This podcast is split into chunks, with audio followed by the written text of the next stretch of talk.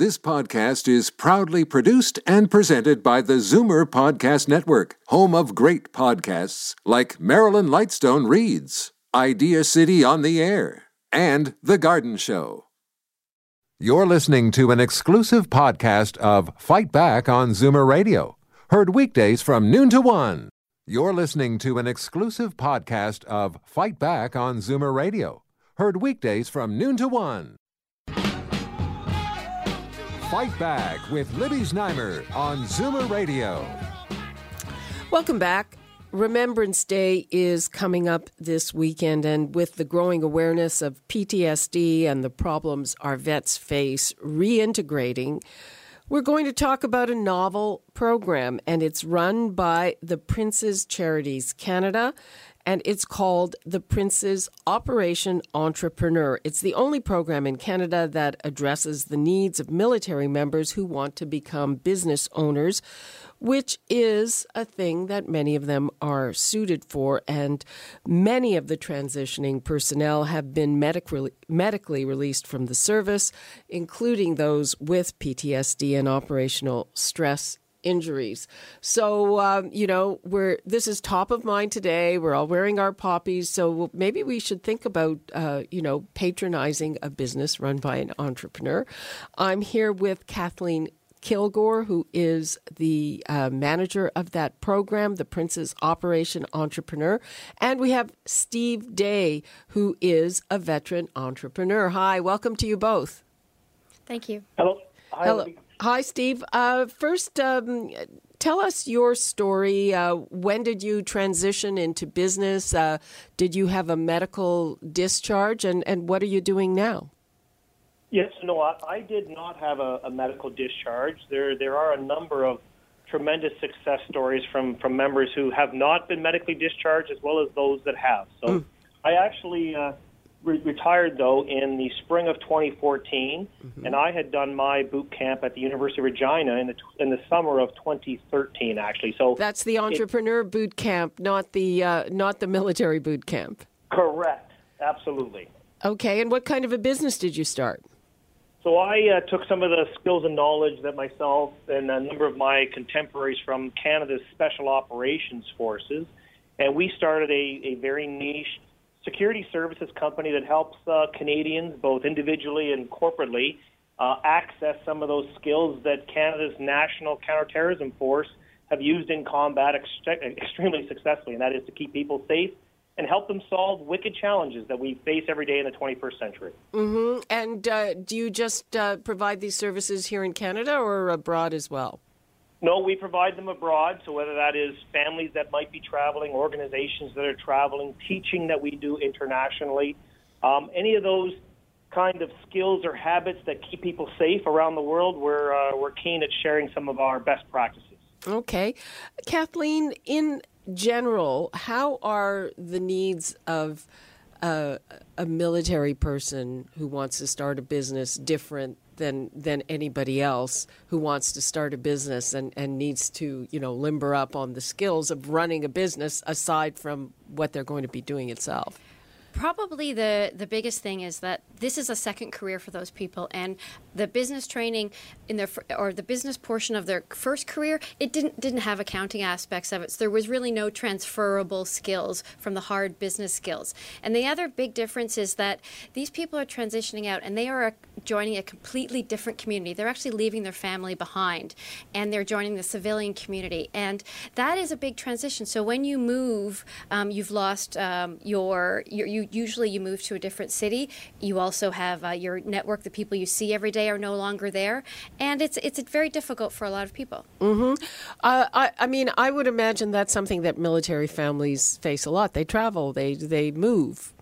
They do. And then what happens is that the people you are in touch with, those people move as well. And those people are also part of your first career, I suppose that would be the best way of putting it.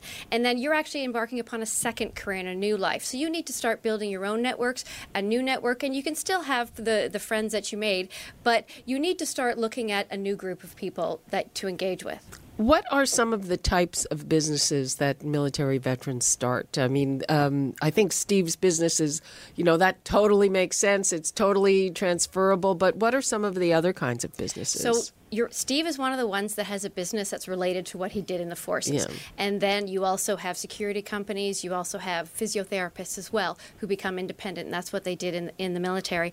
And then, but you also have people who follow their passion, whether it be opening a gluten-free bakery or whether it be running an organizational store or, for example, Punisher Waterfowl out in Kingston. His passion is hunting. And when he's and Damian Pittman, owner of Punisher Waterfowl, now that he is transitioning out, he is looking for an opportunity to start working at the hunting, building out his hunting business. Mm-hmm. Do people do a more kind of traditional? I mean, when people start businesses, you know, there's retail.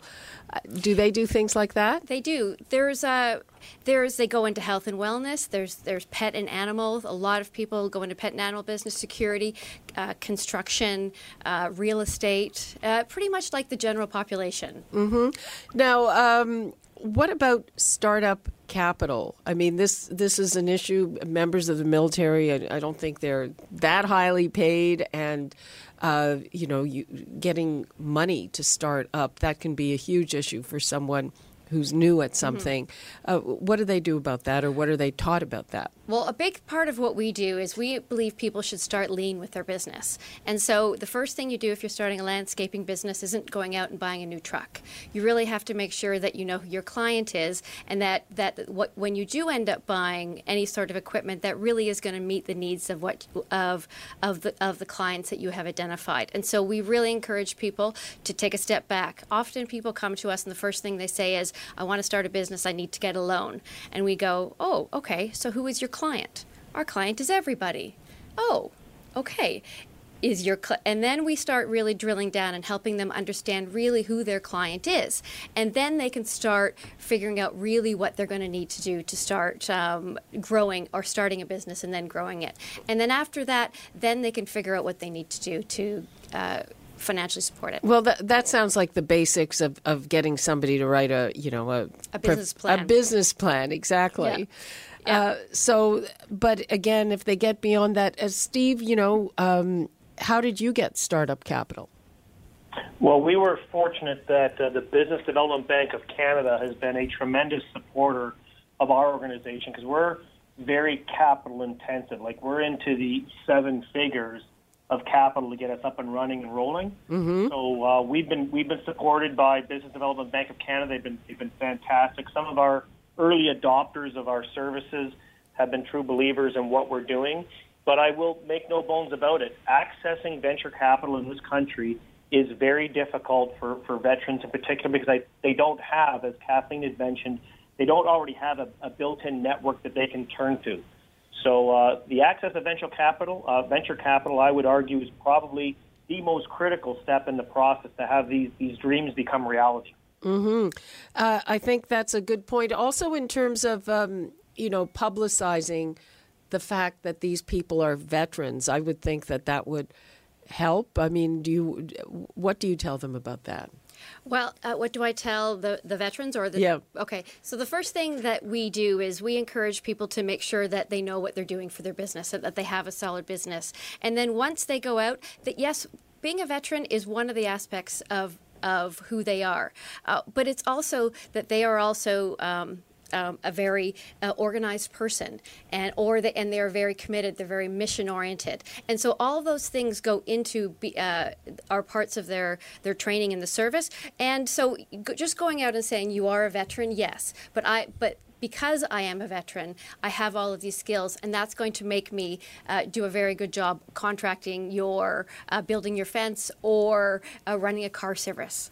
Mm-hmm. And do people publicize the fact that they're veterans? They do. And one way we're making it actually easier for them to do that. We have recently launched a Buy Veteran campaign, which builds on the Canadian Veteran Business Directory, which we launched last year as part of the Prince's Operation Entrepreneur's ongoing support that we provide the military community. And the BuyVeteran.ca directory is a way for patriotic Canadians to find veteran businesses in their neighborhood, or maybe an online service across the country. Okay, so it's an online directory, and people can just go to that email address if they want to see businesses run by veterans. And also members of the military community as well, spouses. Spouses are chronically underemployed in the military, having to move every 4 years. Mm-hmm. So it is very important that they have a business that they can take with them. And so the directory is for veterans. It's also including self-serving members, also reservists and their families. So it's everybody with a military connection within the military community. This is a directory for them.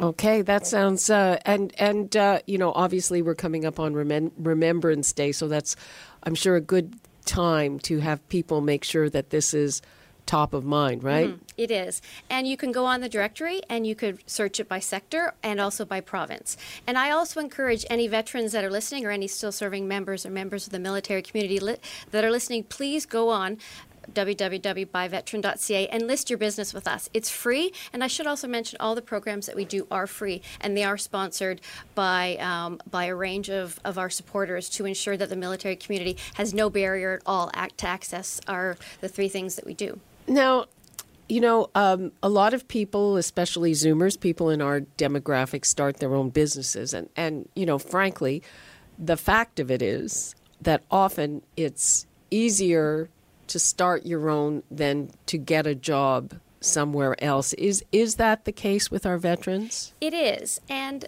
for a large portion of people who are transitioning, It's a large portion of people who are transitioning have a difficult time with it. As I said, they're leaving the community, and moving into something that is a little bit less structured might be a better opportunity for them. And so which is where entrepreneurship and self-employment comes in. Mm-hmm. And do you do anything to help people actually try to find employment elsewhere? There are other organizations that do support, do encourage people to find jobs in other. Canada Companies, one organization that can help you find a job at a bank, a 9-to-5 job. But if you are interested in starting your own business, then you can engage with us. Okay. And Steve, do you find it sounds like you probably have a pretty big staff, correct? Yes, we do. We hire a lot of transitioning military, law enforcement, and other security professionals. Yes, we have a relatively large company in comparison to a number that have taken the program. Mm-hmm. And have you found as well that your people, that they have an easier time in a kind of in a business run by the military as opposed to trying to go outside to get work? I'm not sure about that, but I know what we do repeatedly here is that it certainly helps them transition, knowing that they're surrounded by a common culture and a common way of being focused on the mission, being task-oriented, and wanted to make sure that we pull together as a team. And that's one thing I would say on behalf of all my brother and sister entrepreneurs that came from the military community. One thing that I would almost guarantee, but nothing's 100%, if you do hire one of these veteran entrepreneurs to come provide a service of some type, I think you will find that they will be on time, they will do what they say they're going to do, and they will get the project done to an exceptionally high level. Okay, well, that sounds like a good recommendation. And Kathleen, what would you like to leave us with on this? Well, a couple of things. First of all, I'd like to thank Canadians for supporting the military, and I'd also like to thank the military for their service. So if you are a member of the military, please engage with Prince's Operation Entrepreneur. We are the hub of veteran entrepreneurship in Canada. We have one-day workshops for those looking at kicking the tires. We have the 7-day boot camp that Steve had referenced, and we also have a suite of ongoing support resources that can help you move your business along. So if you're a veteran entrepreneur, a member of the military community who has a business, reach out to us. Okay. Thank you both for that. Steve Day, who is a veteran entrepreneur, and Kathleen Kilgore, who is the program manager for the Prince's Operation Entrepreneur. Thank you both. Thank you. Thank you, Libby. Okay, and everybody remember that Remembrance Day is coming up on Saturday, so it's a good time to think of those who have served our country. And that is all the time we have for Fight Back for today, and we now break for traffic and news. You're listening to an exclusive podcast of Fight Back on Zoomer Radio, heard weekdays from noon to 1. You're listening to an exclusive podcast of Fight Back on Zoomer Radio, heard weekdays from noon to 1. You're listening to an exclusive podcast of Fight Back on Zoomer Radio.